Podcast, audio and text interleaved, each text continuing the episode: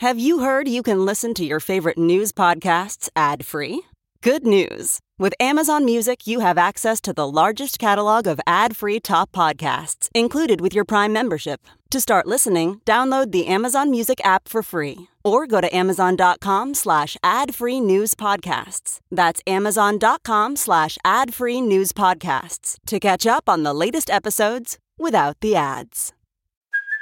Hey, it's Kaley Cuoco for Priceline. Ready to go to your happy place for a happy price? Well, why didn't you say so? Just download the Priceline app right now and save up to 60% on hotels. So, whether it's Cousin Kevin's Kazoo concert in Kansas City, go Kevin, or Becky's Bachelorette Bash in Bermuda, you never have to miss a trip ever again. So, download the Priceline app today. Your savings are waiting. Go to your happy place for a happy price. Go to your happy price, Priceline. This is the John Fugelsang Podcast. I'm John Fugelsang. This is SiriusXM Progress. Hello to all you deeply attractive people listening on demand or on the app or on the John Fugelsang podcast. We love all of you. Our day walkers are always invited to call in some night if you're bored, or you can write us at the show's Facebook page. Tell me everything on SiriusXM or uh, at johnfugelsang.com. We will read your very lovely notes on the air. And if you write hateful, ignorant shit, we'll read that too. That's actually more fun. And as always, any Trump supporters, you know, if you're a Breitbart listener or if you're a, a Patriot listener, um, and, and, you know, you're just listening to this to get your hate up because that counts as cardio. We love when Trump supporters call us, especially if they're Trump supporters who pretend that they can be Christian. We'd love to hear from you at 866 997 4748. Chris Hauselt is our executive producer running this thing from the South Carolina studios. The great Thea Harper is running this thing from Brooklyn, and I come to you from Manhattan. We are so glad you are with us tonight. We have a great, great final week of shows before we get to Christmas, and I hope you're doing okay. Are, are you a Christmas fan? What's your favorite Christmas song? Or your favorite Christmas film? Like, it, it, what it, in a pinch, what would you go to? That's going to be my question of the night tonight, and probably tomorrow too. Okay, I know, I, I know. There's there's uh, Jimmy Stewart and Bedford Falls, but but is there another film that you love about Christmas that's not it's a Wonderful Life. We'd love to know. And also, I, I, gave Chris a big list of all the songs I wanted to play all week. Normally, we play music related to the date, who was born, or what came out this day. I'm just having Chris play all Christmas music all week. He's, he's sick of it already deeply. But what is your favorite Christmas album or Christmas song? I consider this to be a very political issue, and I want to hear your thoughts. Bob Hennelly, one of the best labor journalists in America, will be joining us tonight, as will our friend, comedian, and actor Ethan Herschenfeld. And uh, tomorrow night, I'm very excited for actor Sebastian Roche, who's a character actor. He's been in everything, but he stars now as a really evil, villainous French priest in that new Harrison Ford Helen Mirren show on Paramount 1923. And man, his plot line is about an Indian girl in a residential school, uh, and he plays the evil priest who terrorizes the indigenous girls and the nuns who work there. Truly, truly chilling on screen villain. Very happy to have him tomorrow. Uh, I've only seen the pilot, but it's really solid TV. So let's get to it. We got a lot to get to. I know it's been a pretty crazy day. Let's do a show. I always know when the year is ending because we have to do a lot of year-end review specials. Earlier today, I did the the, the SiriusXM Progress Avengers show with Zerlina and Dean and Michelangelo. Really fun. It was our first time doing it in person since 2019 when I had just moved the show over here to this channel. And Chris and I had just begun doing the show at What the Hell O'Clock. We, we did one of those things and everybody was there. And then it's all been Zoom. So today we did uh, the channel wide end of the year show and it was a hoot. And then we did our Tell Me Everything end of the year show with two of our favorite guests uh, from this year, Dr. Tracy Pearson and Dr. Jason Nichols. And that's going to air all throughout the holidays. So that's going to be a lot of fun. I always know the year is coming to an end when I get asked to do all these year in review shows. I just did Negin Farsad's wonderful Fake the Nation podcast. I think we have to do a, a review show of our top 10 end of the year review shows. But there's so much news to get to. As you probably know by now, the House Ways and Means Committee just voted 24 to 16 to release six years of tax information related to the former host of Celebrity Apprentice Donald Trump to the full house with redactions for sensitive personal identifiable information. I want to believe there's something in there that'll justify all of this, right? I mean, what if it's nothing? what if after all these years and all this hype, what if there's nothing there? Would, would, would the Democrats walk into a trap like that? I mean, much respect to the House Ways and Means Committee. And I think it's great you're releasing it now because God knows after January 1st, and the Republicans take over, whoever their speaker is, you won't have a chance. But guys, help me out with this. Is there a significant legislative purpose for having this? I mean, I mean, or, or is it all just gossip? Republicans are now warning that releasing Trump's tax returns could mean releasing Supreme Court justices' tax returns. Now, I think that's a great idea. Let, us release all the Supreme. Can we please do that? Because I've been waiting to know a long time about Brett Kavanaugh. He had a ninety-two thousand dollar country club balance. He had a million dollar mortgage. He had a quarter million in credit card debt. Who who paid that off? Please, please let us know. But this is what's troubling me. Is there a legitimate reason for this? Do you think the Democrats would release it if it was just a big old nothing burger? I mean, it's conceivable, right? Now, the big story, I think, I got a couple things, but another thing is is the storm.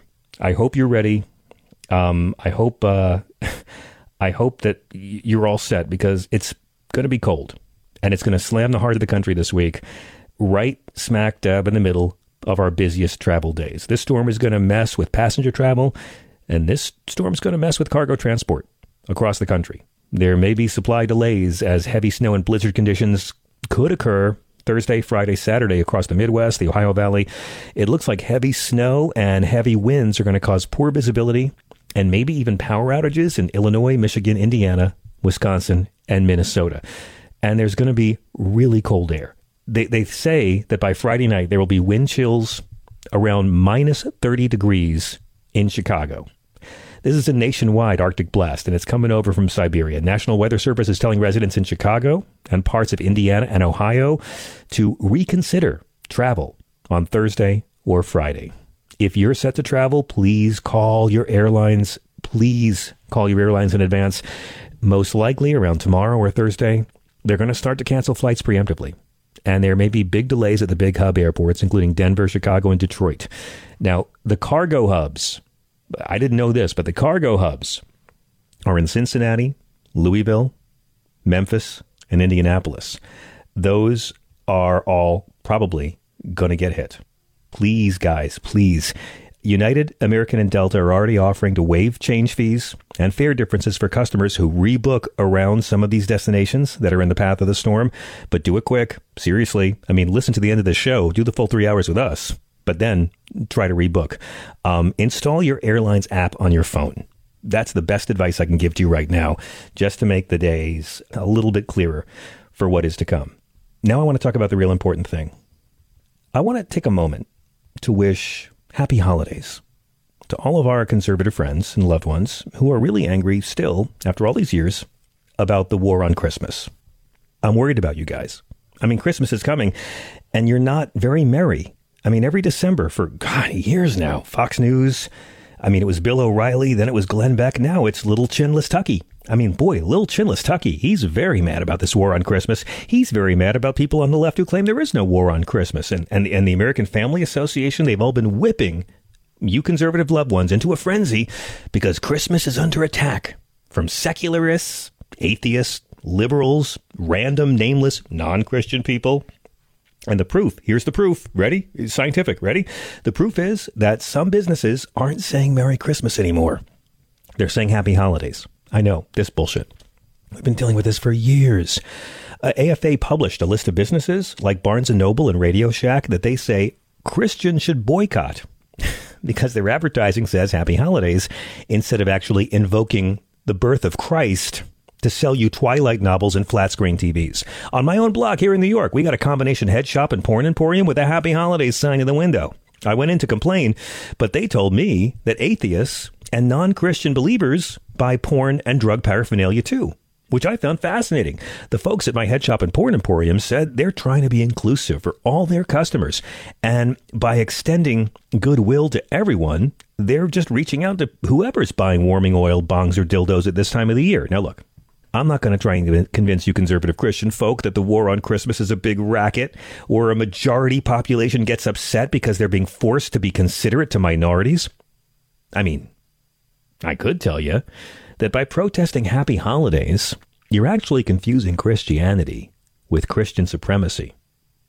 That you're not actually spreading the gospel of Jesus' teachings, you're just imposing your taste on others. I mean, you, you could fight for us all to be a Christian nation by advocating for the poor, the sick, the least of us. But if you do that, certain Christians are just going to call you a socialist, right? Uh, yeah, fuck that. Just, just get really angry about his birthday. I mean, I could tell you conservative folks that they trot this war on Christmas racket out every year because it's good for ratings. While Fox takes money from advertisers to air commercials in the breaks that still say happy holidays. Suckers. I could tell you it seems kind of creepy to hear Fox News warning a very comfortable religious majority that their way of life is at risk because of an evil, spiritually inferior minority. I mean, my God. I, I, I swear to God, you could actually take an Eichmann speech and replace the word Juden with secularist, and, and Glenn Beck could read it on the air, and it would sound exactly normal. I mean, eh, there might be a few too many references to Poland, but you get the point. I mean, look, I could tell you the whole thing about Christmas is kind of kooky to begin with. Christmas is where we give material possessions as gifts to celebrate the birth of a man who renounced material possessions. And y'all know December 25th isn't even really Jesus' birthday, right? When the Roman Empire co opted Christianity, they chose that date because it was already their feast of the Roman god Mithra. That's the only reason we do this on December 25th. Actually, astronomers now think Jesus may have really been born in June. Aren't you angry about that, Christian right? They're saying Jesus was a Gemini. I mean, that, that would explain the whole temple freakout episode. But like, look, look, if you try to have this conversation with your loved ones at the holidays, you understand they're not going to hear anything. They're not going to listen. They're going to really believe that they're oppressed. That's how authoritarianism works. That's how conservatism works. You have to make the white heterosexual Christian majority feel like they are constantly under attack from powerless minorities. So, you know, you, you could say, hey, it's about being inclusive. It's about being loving. You're not actually spreading Jesus' teachings. You're just imposing your club on other people. I, I, could tell them that it's just a racket Fox does for ratings, but they, they don't care. So I'll just put it this way.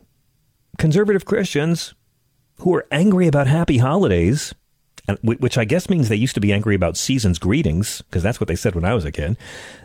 Why do you guys hate capitalism? Now, hear me out. Hear me out. Hear me out. When a company chooses to say Happy Holidays instead of Merry Christmas, they are only trying to be considerate to as many people as possible because it's good business. The only sin they've attempted, the only sin they've committed, is trying to not alienate their non Christian customers. It's just good business.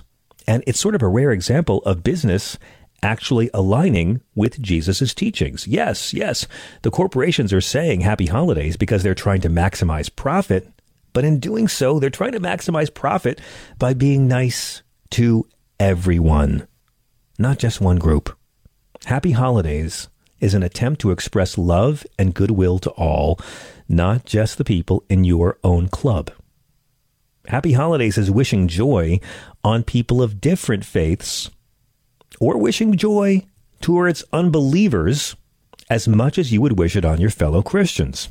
Because if you are a Christian, you do care about other faiths or unbelievers as much as you care about Christians, right? Right? This is the kind of wish that doesn't draw lines. Happy Holidays doesn't elevate your beliefs over someone else's. It's a greeting that wishes goodwill to all.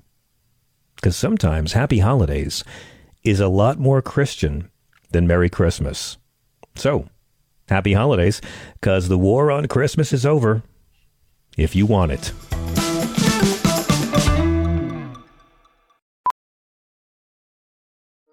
Welding instructor Alex DeClaire knows firsthand how VR training platforms like ForgeFX can help meet the demand for skilled workers. Anywhere you go look, there's going to be a shortage of welders.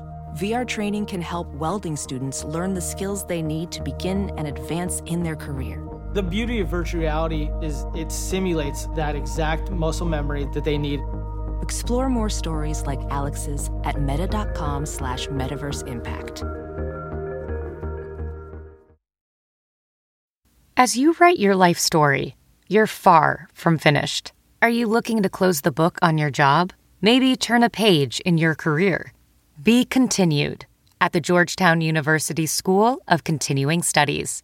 Our professional master's degrees and certificates are designed to meet you where you are and take you where you want to go. At Georgetown SCS, the learning never stops, and neither do you. Write your next chapter. Be continued at scs.georgetown.edu slash podcast.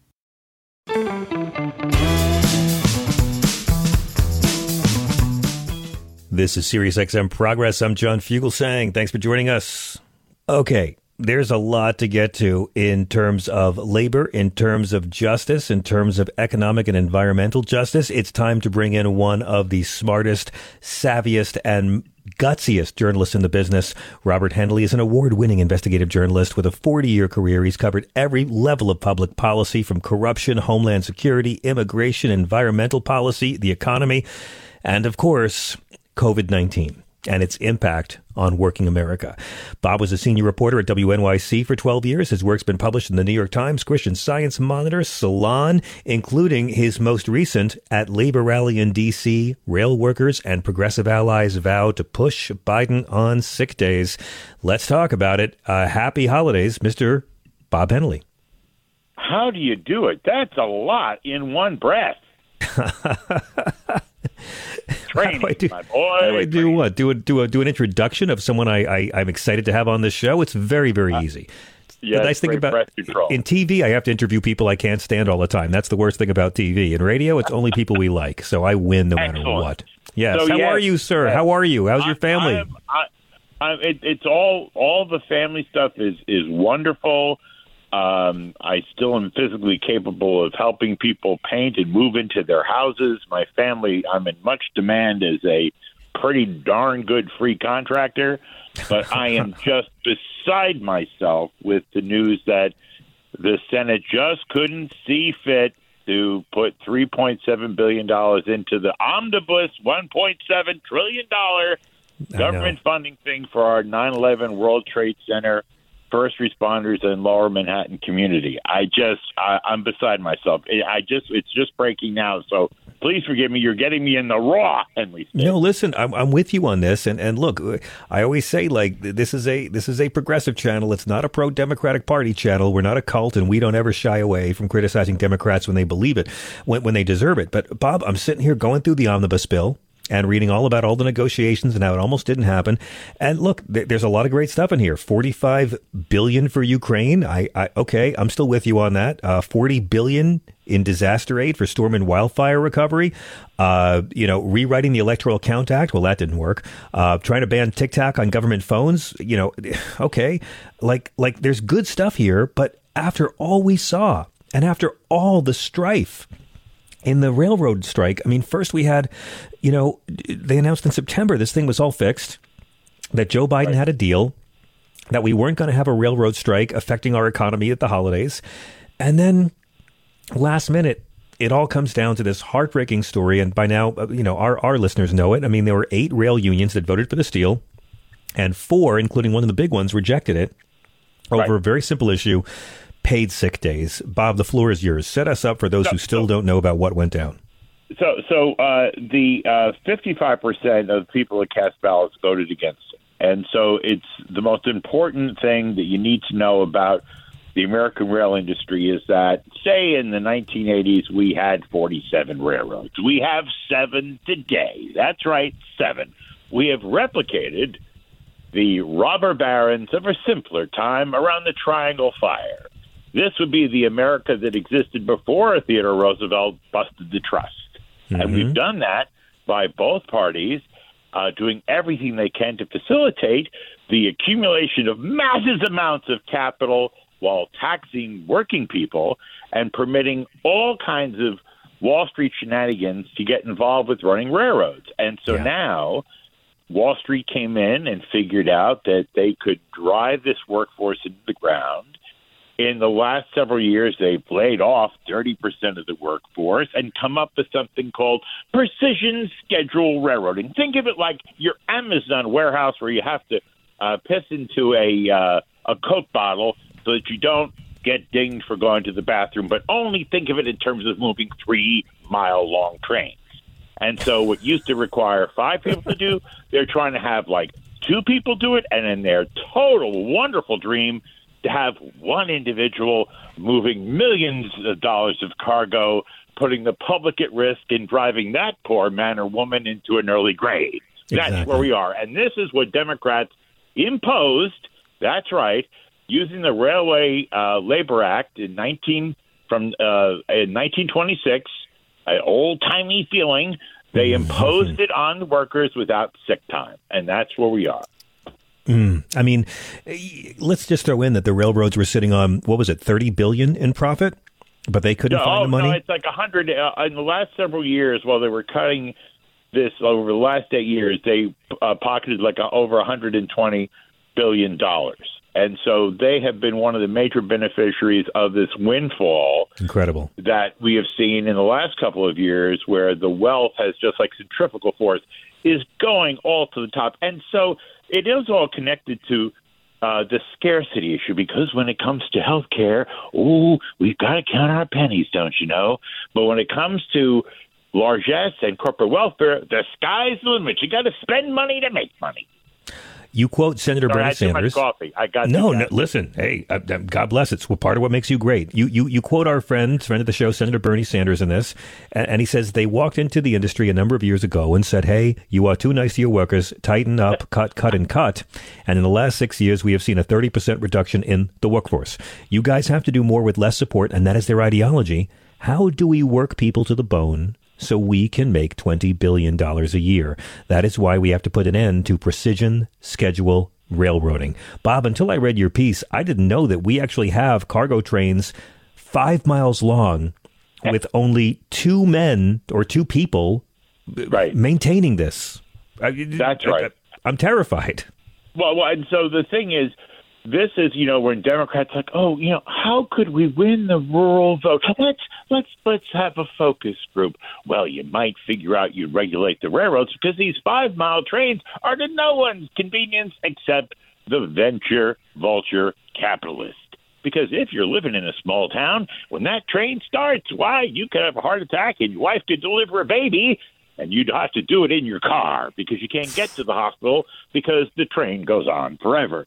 That hmm. is the kind of degrading of the quality of life that is across the fruited plain. They want to know why we're getting more militant. Hmm. Now, now I, I I know that Barack Obama signed an executive order seven years ago establishing paid sick leave for federal contractors, right? But that still doesn't cover rail carriers, does it? Well, it, it it could, and this is this is the nervous Nelly Democratic Party at its best.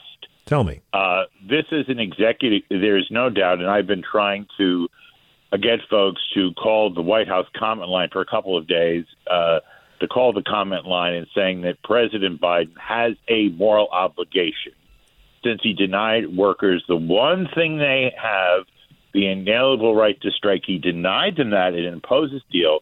He needs to sign an executive order for seven paid sick days and cite the fact that don't you know we have something called the triple demic working. That's right. We've got That's right. COVID, we've got pediatric respiratory virus, and we've got the flu, all surging at the same time. And the one thing that we took away from, and no one really wants to own this, but people in the transportation sector and in the healthcare sector and in food processing paid an inordinate price in terms of dying because of the lack of preparation of the federal government. And we do not see President Biden, Biden learning a thing because the least you could do is provide people the ability not to work sick. Exactly, exactly. And we talked about this, Bob, so much in the last three years during COVID that if there was ever a- a logistical, humanistic, common sense, pro business reason to let people have paid sick days, well, God damn it, it's the same reason why undocumented workers should have health care. And the pandemic showed us you, you want to save lives and keep people safer. Now, you talk about these 73 members of Congress who wrote a letter to Joe Biden asking him to do something on the executive level, including Bernie, uh, Senator Liz Warren, uh, Kirsten Gillibrand, lots of great people, Richie Torres, who, you know, Cory Booker. lots of good folks, Cory Booker. They all talk about OSHA and they all talk about how, you know, this is something that really is under Pete Buttigieg's purview as well. Um, but they said under the Federal Railroad Safety Act, the Secretary of Transportation, that's Pete, has a duty to promote safety in all areas of railroad operations to reduce railroad related accidents, reduce deaths, injuries, and damages caused by rail carriers. So, even though it wasn't included in the omnibus bill, you're right. They have the logic, they have the reasoning, they have the structure to justify executive action on this for the rail workers. Bob, here's my thing. I do believe Joe Biden cares about unions. I do believe Joe Biden cares about the, the needs of the many outweigh the needs of the few. And I do believe that he feels bad about this. And I would not be surprised if he did wrap this up by executive order, possibly very soon. Am I being too Pollyanna-ish here? Because I, I well, know Joe Biden listens to criticisms, and the older he gets, the more he seems to care.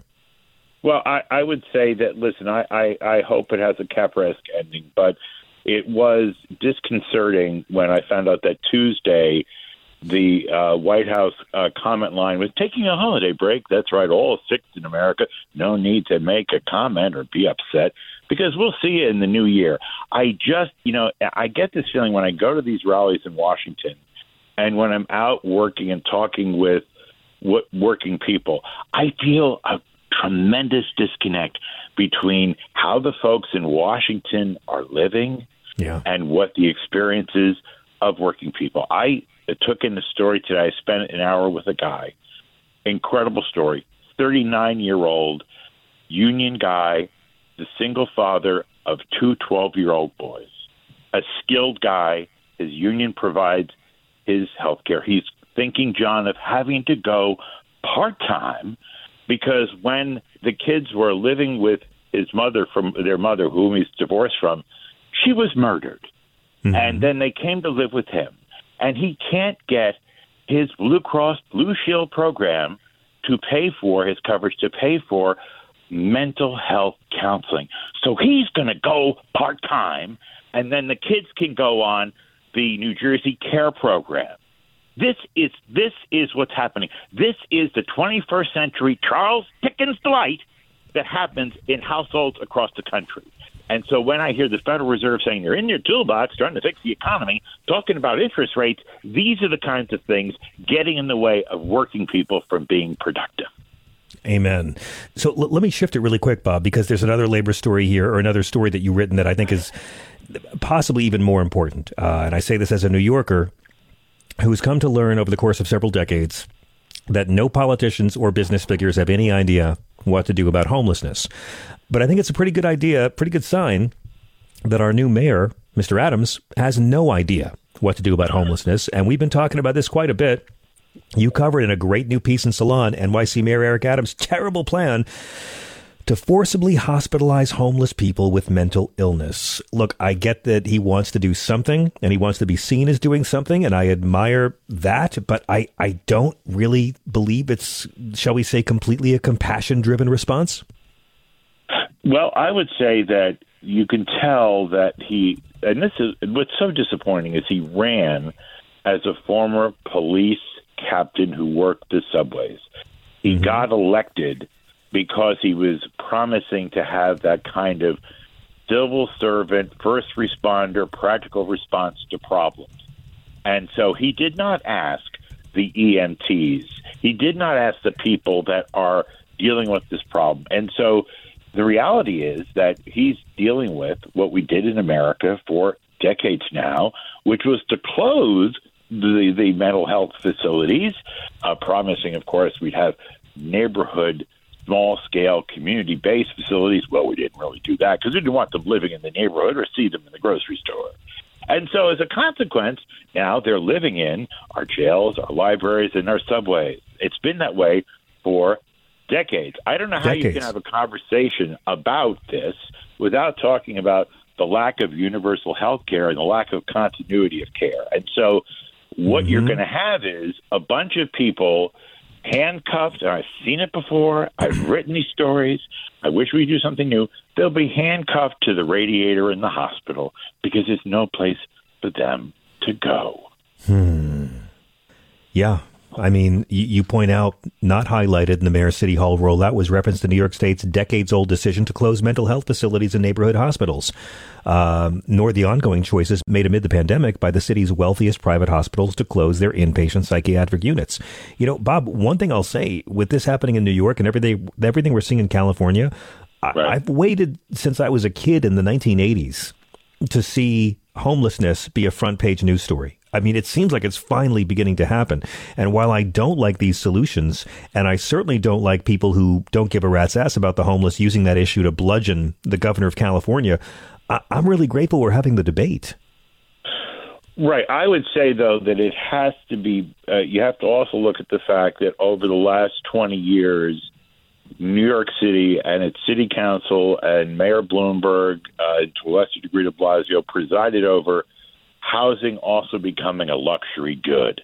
Yeah. And so all of the um, the uh, single room occupancy, all the places that people down in their luck could live with some decency, maybe share a bathroom, share a shower, that is all gone.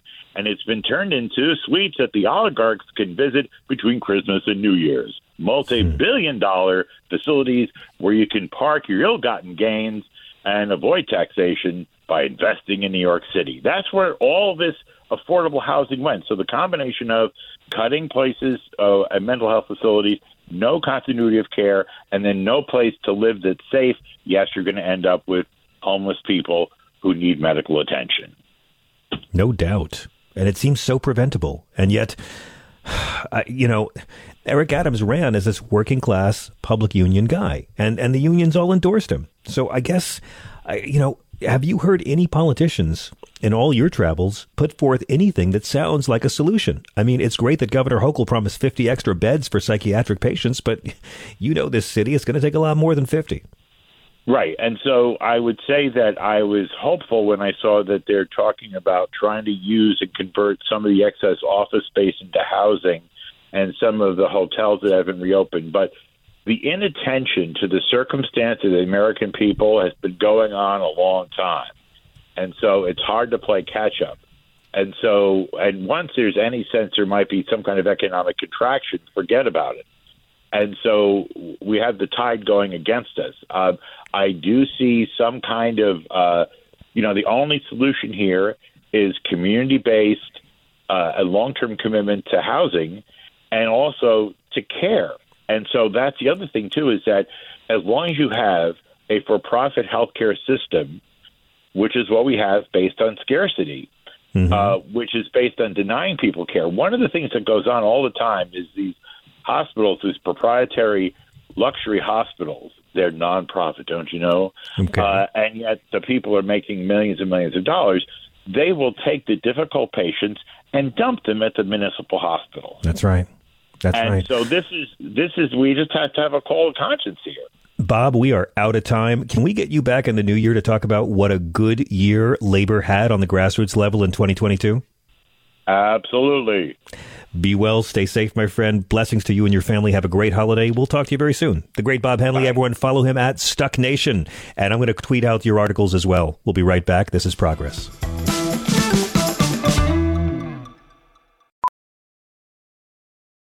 Ophthalmologist Dr. Strauss has seen firsthand how the metaverse is helping surgeons practice the procedures to treat cataracts.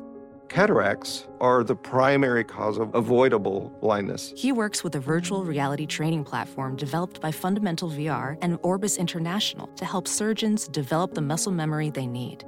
The result? More confident, capable surgeons. And even more importantly, patients who can see. Explore more stories like Dr. Strauss's at meta.com slash metaverse impact. Whoa, sweet man cave. Thanks. Serious upgrade. How'd you pay for all this? I got a home equity line of credit from Figure. I was approved in five minutes and had funding in five days. Wow, that fast and easy? Yep. The application is 100% online, plus no out of pocket costs. Just fast access to the cash you need. How do I get started? Go to figure.com and get that serious upgrade. Figure Lending LLC, DBA Figure, Equal Opportunity Lender, NMLS 1717824. Terms and conditions apply. Visit figure.com for more information. For licensing information, go to www.nmlsconsumeraccess.org.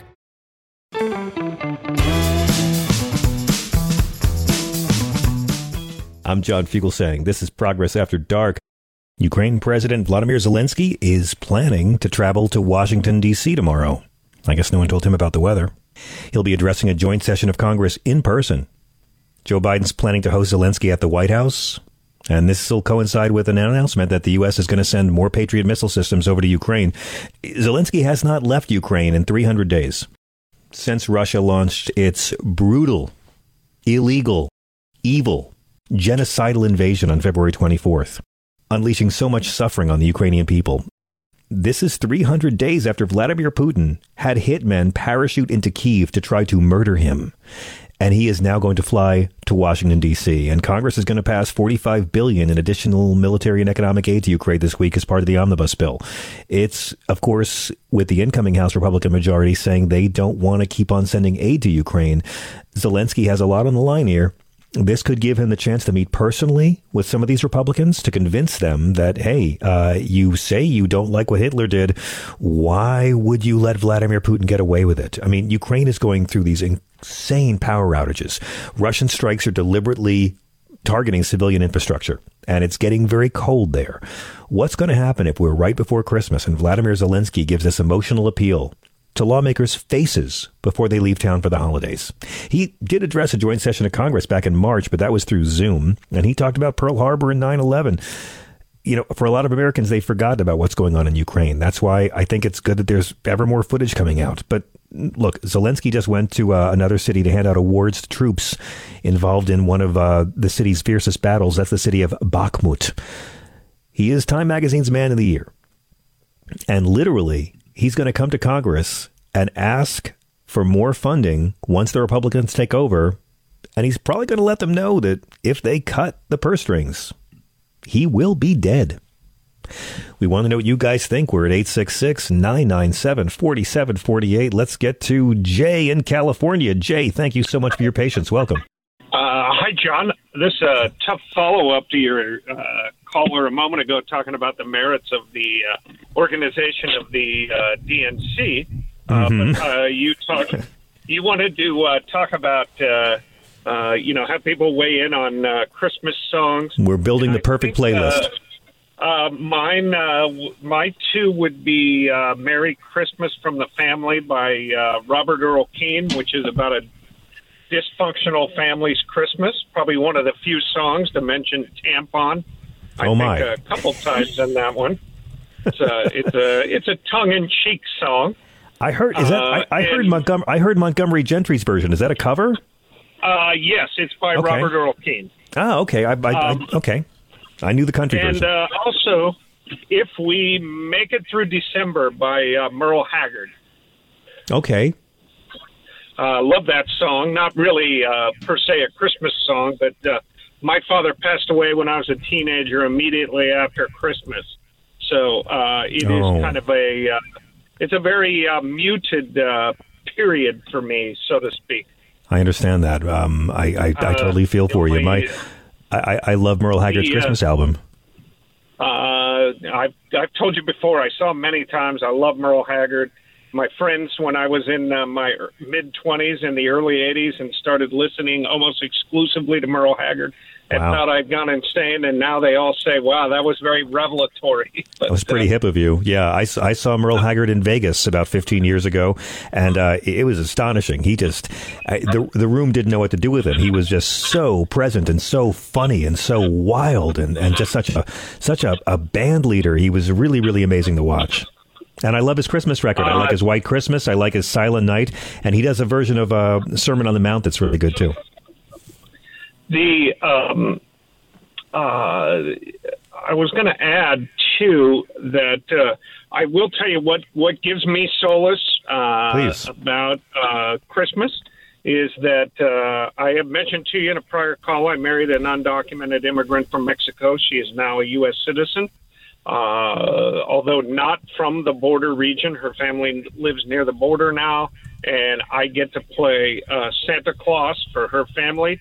Oh, While they wow. are not impoverished, Wow. they would be impoverished by American standards, not by Mexican standards. But to be able to play Santa Claus for them, and I've done it for 25 years now, and it's just really uh, a wonderful experience. They're all so appreciative of uh, where I've had family moan about the gifts that they get from my wife and I, and uh, to see them, to see them, you know, the excitement that they get, because otherwise it would be somewhat dreary for them because uh, they they work in the maquiladoras and they're basically factory towns, and you know they're indebted to the company that they work for because they bought Yeah. a TV with a loan from the maquiladora. So. Hmm.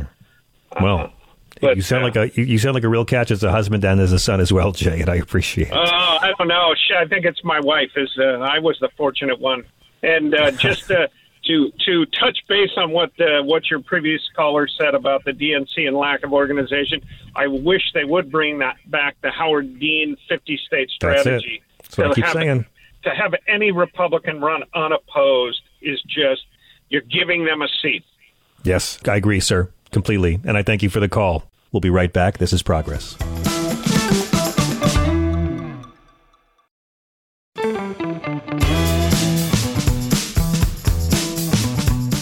We are back with our good friend, comedian, and actor who's played every ethnicity in every TV show ever, the great Ethan Herschenfeld, who's got a big show coming up Christmas Eve here in New York City. Ethan, tell us about Thanks, the show. John.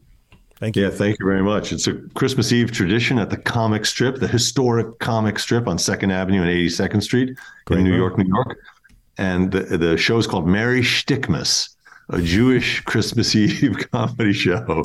And it's been running for many years. I've done it many times. How many times? Um, how, how long have you been doing this show? It's so, been it's about so five fun. about about five years.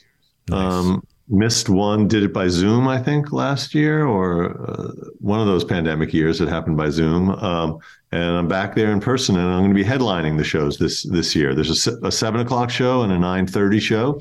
The uh, the tickets are on event Eventbrite, or you can just go to the comic strip website. The comic strip, incidentally, is you know Dangerfield's closed. Now Caroline's closed.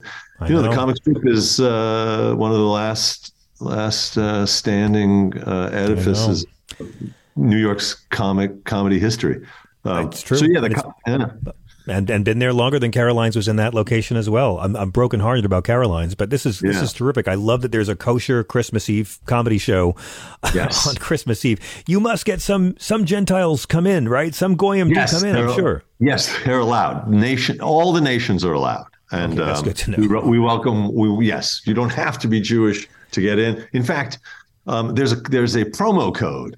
Uh, which is just my name, Ethan. Promo code Ethan with a capital E. Ethan. And that's available to Gentiles and Jews alike. Um, anyone can say. take advantage. Yes, the tickets are, are uh, I think they're 28, but with the promo, I think it's 18, something like that. Oh, Um, brilliant. you can go to Eventbrite or you can go to Comic Strip, uh, the Comic Strip website, and uh, come to the early show, come to the late show. There's some really terrific comedians on the show with me. There's Holly Weiss, Oscar Steinhardt, Ira Kustin, um, Brett Singer, and the guy who produces it, who's a very funny guy, D.F. Sweedler. Yes. Uh, yes, who who who teaches comedy at the at the strip. I took his workshop way back in the '90s. He's amazing and very funny guy. And so, yeah, the show usually sells out, and it's a it's a great tradition. You know, there's like a Jewish tradition of like Chinese food in a movie on Christmas Eve. I was going to say, do they physically serve Chinese food in the comic strip for the Jewish Christmas Eve show, Ethan? I believe that, that that was part of it at one time. I'm not sure if that's happening in, in the current iteration, but um, there's So that's Christmas nearby. Eve. That's that's this coming Saturday. Merry Yes. Stickmas, a kosher Christmas Eve comedy show. Yes, This has got to be a TV Stickmas. special, by the way. You can go uh, either to Eventbrite or go to comicstriplive.com and get tickets through there and use Ethan's name, which is Ethan. Yes. For promo code. Ethan for, for a big hefty discount. By the way, I just wanted to make one comment. Uh, Bill made a very good joke about um about uh they will not replace us, the. Charlotte, the Charlottesville thing. So I wanted to just circle back to that because you introduced me. You said "Thug Thug Jew," which Yes. is the title of my comedy special and my album from 800 Pound Gorilla Records. Very funny. Thug Thug Jew. And I, I don't, I don't want to go quoting myself, but I will in this case because it's apropos. Um, I do have a joke on the album about um, those Nazis in Charlottesville chanting "Jews will not replace us," uh, which sounds like a chant I would have heard from all of the appliances in my parents' kitchen. there it is. Uh, uh, a little Charlottesville joke. You know, Um, I, I, I now that you, now that you mention it, um, let me ask you about this. Were you did you have anti-Semitism having a big public moment on your 2022 bingo card? I, I, I got to tell you, the only, I mean, I, I'm surprised by it, to be honest with you. I know it's always out there, but I mean, I've been so heartened by how repulsed the culture has been at large that in many ways I'm, I'm almost grateful to Kanye for reminding me that we, we are getting better. But my God, Ethan, I just, Yeah, I just a- really thought that the, the, the Jew haters had wised up enough to keep their mouths shut about it when a microphone's around. Well, I would say it, it, it it's not unrelated that we had that president for four years. Um, yeah, uh, winking at the at the Nazis and uh, inviting them various places, and recently even to dinner. Um, uh, so you know, I think they they do feel em- emboldened, and it's definitely a thing that's been with us for for you know for thousands of years, and it's uh it's a tough it's a tough disease to to cure. Um, so uh, I will say though that even personally, like around this time of year, I can understand a little because it's just very annoying how I you know we just can't can't agree how to spell Hanukkah. Like that's that's that's that's really hateable. It's very I, I annoying. really I need to know who to blame for this because honestly, when I was a kid, it was very simple. Gaddafi, you could spell it four different ways. Uh, Hanukkah Yeah. was pretty simple; it was a ch. But then somewhere a along the line, they decided the h was okay, and now there's there's you can spell Hanukkah in more ways than you could spell Gaddafi. Yeah, there's more than eight ways to spell Hanukkah, and there's only eight night. That's a problem. You can double up the N, double up the K, single. There can be an H on the end. I don't like it. I'm I'm, I'm opposed to it. I think we should just we should just change the either change the name. We got to standardize the spelling. It's upsetting. Listen, I'm a Um, big believer in Hanukkah. I once got through a whole weekend with just ten percent on my phone. So ever since then, I'm I'm part of the tribe as far as I'm concerned. Good. Let me go to the phones. Uh, Brian is calling from the great state of Oregon. Brian, good evening and welcome. You're on Hi guys, how Sirius you doing, John? Hi. Um, uh, anyway, um, as you were talking uh, about how to um, combat the uh, anti-Semitism, yeah. uh, what popped into my head is it seems like some Gentiles should um, uh, stand out and guard over synagogues uh, during uh, Wouldn't that be nice? the, um, their ceremonies as uh, as a solidarity. Yeah. I like it. And, and during Merry Stickmas this weekend at the Merry Merry Christmas Stickmas. as well. Yeah. There'll And, be a, uh, there'll be a row of goy around the, the around the club protecting you. yeah. Goy moat. Little- little- A goy moat. Anyways, it could, doesn't have to be uh, Gentiles, but hey, and uh, I'm I'm such a religious ignorant. Are Gentiles as, as like our Jews, Christian to, Gentiles to Christians or Muslims? In the Bible, Uh, I mean, Gentiles are non-Jews. Oh, is that the whole thing? And so Muslims so. don't view Christians as Gentiles. Hmm. I don't know, No, Ethan. think- You've played many Muslims. No, all I can tell you, all I can tell you is that when they use the word in, in Hebrew in the Hebrew Bible, the word that then gets translated as Gentiles is just the word goy or goyim, which literally just means nations. So it's like the Jews think of themselves as the Jews, and everyone else is just the nations. Right. So, yeah. So that's that's all it means. Yeah. Okay. Uh, I, I, I had no idea. I just remember also Martin Luther King at his uh, He talked about the goyim all the time. you know, saying Jews and Gentiles will hold hands or whatever it was. Yeah. that would be it. Um, my other um, question for you, John, I have this Im- uh, uh, image in my head from like 1985, 86 of Neil Young's band uh, on Austin City Limits, and uh, who do you? Uh, you obviously don't. Who is the guy that? Uh, it must be always on his left. That. In in this image, he was had a like white shirt and a vest on, and but he was hopping up and down during a Gene on that. It was like a country music he did, American Harvest or something. This is the um, wackest question I've ever been asked. Who was who was Neil Young's guitarist on his right I hand? don't know crazy horses besides Neil Young. Is this uh, Crazy Horse? It was Crazy Horse we're talking about. This is on Austin City Limits in 1984, right? Eighty four or five, yeah, maybe it was. I got Yeah, uh, 84. I got 84.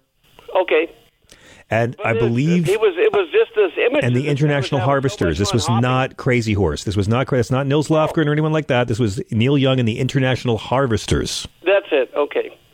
Yes. It was. Uh, have you heard that album? No, I haven't. No, I never heard of it before this It's a conversation. great song about his daughter. Okay. I'll check it out. You you you have hipped me up. Neil Young in the '80s is a Neil Young in the '80s is a landscape I haven't tread upon yet, but I, I look forward to it. Well, I'm reversing you back towards Well, Mitch's what, ins- territory. what instrument did the person who was jumping I think and he down? might have been playing a mandolin. That's and pretty he had specific. A high pitch more high pitched voice than Neil Young. I, I, don't I feel like I should. remember this shit. I feel like I have to uh, call your- Nils Lofgren. It looks to me, based Wikipedia tells me it could have been uh, a gentleman named Ben Longgrain Keith, or no, Anthony Crawford. Probably it was a banjo, maybe. This is really nice of you to do, Chris, because Brian has no access to, to, to, to Google in his state. So this is actually really kind of you. Well, I have no. I I don't- and I can ask I don't my wanna phone, use- but I don't then wanna she use his brings back stuff that I can't read. Of course, I, I appreciate that. Of course, Brian. Uh, well, I think I think we have an answer for you, but it was Neil Young and the International Harvesters. Okay, it was good. Uh, and then Anything else you want us to look up while we have you on the phone? Anything else? and that's a good album. Well, uh, homelessness. Look at Karen Bass and what she's proposing and starting to try and do in L.A. She's brilliant. She is. I agree, and I think Karen Bass knows what she's talking about more than our mayor here in New York right now. Yeah, I think she's she's just fantastic. So, anyways, there you go. Uh, enjoy. Uh, I had something else, but I've, I fucking forgot it. So That's there you okay. Thank you. Um, Listen, I, I like that she's treating homelessness as like a public health emergency. I think that's actually really politically and morally smart. So I'm down. And they're going to rent hotel rooms uh, and house these people. And uh, she understands that housing is so expensive that they can't afford to, uh, you know, work and have a house and uh, That's right. take care of kids. You're right. Yeah, Listen, I thank uh, you, Brian. I thank you very much for the call. Um, thank you. Have a good evening. Thanks. 866 997 47 48. Listen, I, I, I'm sorry to stop, but I wanted to ask did you see the Zelensky interview with Letterman? I did. I watched it this weekend. Unbelievable. I, I was blown away by, by, by both of them. Honestly, it was a beautiful conversation. Yeah, Letterman's Um, show is wonderful. It's the best reason to have Netflix, um, uh, as far as I'm concerned. But just the production value and the fact that they did this and pulled it off, and that it was such a quality interview. I mean, it was just great. And it was also beautiful to hear, for me, to hear Zelensky's voice in his native language. And then obviously there's a translator and you have subtitles, but it's great to hear him because when you hear him on the news, it's, you always in, instantly hear the, the, the interpreter, um, his voice on top of him. So to really get the guy's soul, um, very soft spoken in a way and it's incredibly confident and knowledgeable and smart. And you can see why his country has rallied behind him, uh, not to mention the rest of the world. Incredible. Yeah. Well, he's a comedian. He has that natural charisma. Right now, he's on an airplane coming here for the first time in 300 days, leaving the country. I have this, like, you know, Hallmark movie in my mind that he's going to get snowed in by Thursday in D.C. and have to miss Ukraine Christmas uh, in the war zone. But um, it's I like such it. an, I mean, it's such an inspiring, pitch it to Hallmark. inspiring Pitch figure. I'm, I'm on it right now. Let me go to Rachel calling from Mississippi. Rachel, thank you for your patience on hold. Hello. Hi, John. Uh, it's Rachel, the truck driver. We talked a few months ago. Hey, Rachel. Yes, I remember. Hi. Welcome. Hey, Rachel. Hi. I, I was listening, and uh, a few little while ago, you were talking to the guy about uh, the movie Scrooge. Scrooged, yes. Yeah, and I had to correct something. He said there was Dexter Poindexter, the Dexter Poindexter that played the cabbie, and it Buster wasn't. Poindexter. It was David Johan. It was Right. David Johansen. Oh boy, it's the same person. I hate to tell you, it's the same person. I never, knew, I never, I never knew him as Dexter Poindexter. David David Johansen became famous as the lead singer in New York Dolls, and then he had this other persona, like his Tony Clifton, uh, which was Buster Poindexter, and that was the character he played when he was musical uh, director on Saturday Night Live in the '80s. So it's actually it's this it's the same guy. Wow. Oh, okay. Well, I didn't. I, I never heard him knew him as Dexter Poindexter. So That's right. have I'm you, here to have, help. Have you ever Have you ever seen the movie Let It Ride? Let It Ride with Richard Dreyfuss. Yes. Yes, years ago. Yeah, because he's in that movie too. He plays Looney. Okay, yeah, he's in a lot of movies. Yeah, David Johansen is Buster Poindexter, and that will give you a lot of fun on Google. Nice. Mm-hmm. I didn't know that either, Rachel, if that makes you feel any better. I know it because I have no life and too much free time. Rachel, you And a keeping lot safe on the road? You, you keeping safe on the road, Rachel? No, I'm trying my best to. I'm glad. I hope it's not too cold in Mississippi right now. Uh, it's 46 degrees according to the gauge on my uh, truck. It says 46 Okay, degrees right so now. then I won't worry. I won't worry about you. I'll, I'll keep on worrying about Minnesota. Rachel, thank you so much for calling. Have a great evening. You're welcome. Bye. Peace. So, really quick before I let you go, uh, Ethan, I got to ask you: um, are, are are you as worried as I am about the royal family? I know that you're a watcher. I know they're very important to you. Um, it's funny. I, I did mention to you that I, find the whole royal family and that whole story just intensely boring. It gives me, it's like, yeah, it's like the same feeling I would have as a kid, like waiting in line at the bank when you had to like accompany a parent. It's just profoundly boring to me. Yeah. But then about an hour ago, I did force myself and I read the op ed. I guess it was by that um, columnist Gay in, in the in the New York Times. And she was writing, she was writing about it. She was reviewing the series and talking about it in a way that I thought, well, I'm not going to watch the series. I'm not that interested. But it was interested, interesting to get her perspective that in fact th- this this young couple did flee over over this uh, yeah persistent racism basically and uh, inability to accept uh, this this uh, bride into the family. So Yeah, so there, I- there's I- something there. Yeah. Yeah, I mean, I, I you know, I, I've watched The Crown. I enjoyed The Crown. It's highbrow trash, but uh, I I tried watching the Harry and Meghan show. I, I live with this woman who put it on and made me watch it, and I'm like, never again. And then the next, I mean, it it takes a lot to make me feel sorry for a monarchy, and and and again, I'm I'm, I'm of the feeling that hey, maybe just maybe. Everyone's right. Maybe these young people are very well intentioned, but petulant and doing something really stupid and being taken advantage of with this insanely narcissistic, self indulgent PR video that they got Netflix to make for them.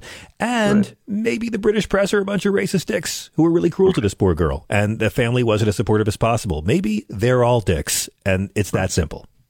Yeah, I actually was in that position with The Crown. My partner really liked The Crown, and it wasn't it wasn't for me. I watched a few episodes. It was incredibly well it. done. Yeah. but just I'm not super interested in in the in the wildly wealthy. I think that's the problem. It's Same hard to watch. Yeah. Well, I think that's why I, that's why I thought the show worked because it's all about how unnatural this institution is, and how Mm-hmm. Charles is pretty much you know a, a, deeply abused, emotionally disturbed child uh, who is not really prepared for much of anything. Um, we also just had had um, you know uh, uh, Jonathan Pryce on the show, and he plays Prince Philip in the new season, so I had to binge watch all of it, and yeah, now I want to kill Um, myself. I'm glad that that actor who's playing Charles is playing Charles because I you know, he always bothered me in The Wire because his He's too American looking. accent. He's too good looking to Also- play Charles. He's too good looking. Okay, Charles. but but his think- American accent in The Wire was just in, in, it never worked for me. So I always thought this, this really? Yeah, He, yeah. I, I bought it. I, I bought his accent in The Wire more than his accent in The Affair. Right. I mean, he Yeah. he has he has the perfect elocution to play Charles. Like he sounds like a voice double, but he's he's too damn sexy and rugged. I just he's he's not. Yeah, that- that's an impossible casting. Uh, You're right. Conundrum. Yeah. That likable twit thing is is tough to pull off. Yeah, and and the ears. Um, you you were mentioning uh, an alter ego for that Johansen and the Poindexter thing. Yes. Can I yeah. plug? one- Can I plug one other thing? Hit it. Tell me about a, a certain therapist we should know about. Yeah, so this is the book I'm showing it to you now. It's it's called Today is Now. This is a book by my alter ego, Dr. Samuel Benjamin, and Today is Now is this is a self help book. Although Dr. Benjamin, my character, doesn't like to use that word, he feels like his book should be on the philosophy shelf or the psychology shelf. But the book is called Today is Now, and it's it's the same title uh, of the mockumentary that we have shot and is now being edited. Um, Dr. Benjamin is is an incredibly uh, over overconfident and undertrained therapist, coach, guru who uh, who guarantees to change your life in a in in the matter of just three sessions. That's his technique. It just takes three sessions. And uh, the book, the actual book that Dr. Benjamin wrote, I wrote it, but it's the, that's the character. It's available on Amazon. Great Christmas gift. Ethan Herschenfeld, it is such a joy to see you. That book is on Amazon. The special is on YouTube. And if you're lucky enough, come to the comic strip for Merry Stickmas this Christmas Eve. Uh, Ethan, what's the best way for our listeners to follow you on social media? Uh, EthanHerschenfeld.com. It's all there. That's my uh, that's my website and all the links. Thank you very much, John. Let me tell you something. Your dog Loki was really lucky to be as loved as he was. It's so good Thank to you see very you. Happy Thank Hanukkah you. to you, my friend. I really I look forward to seeing you in person Happy- very soon. Happy Hanukkah, happy Merry Christmas, happy everything to all of your listeners and to you and your family. Thank you, John.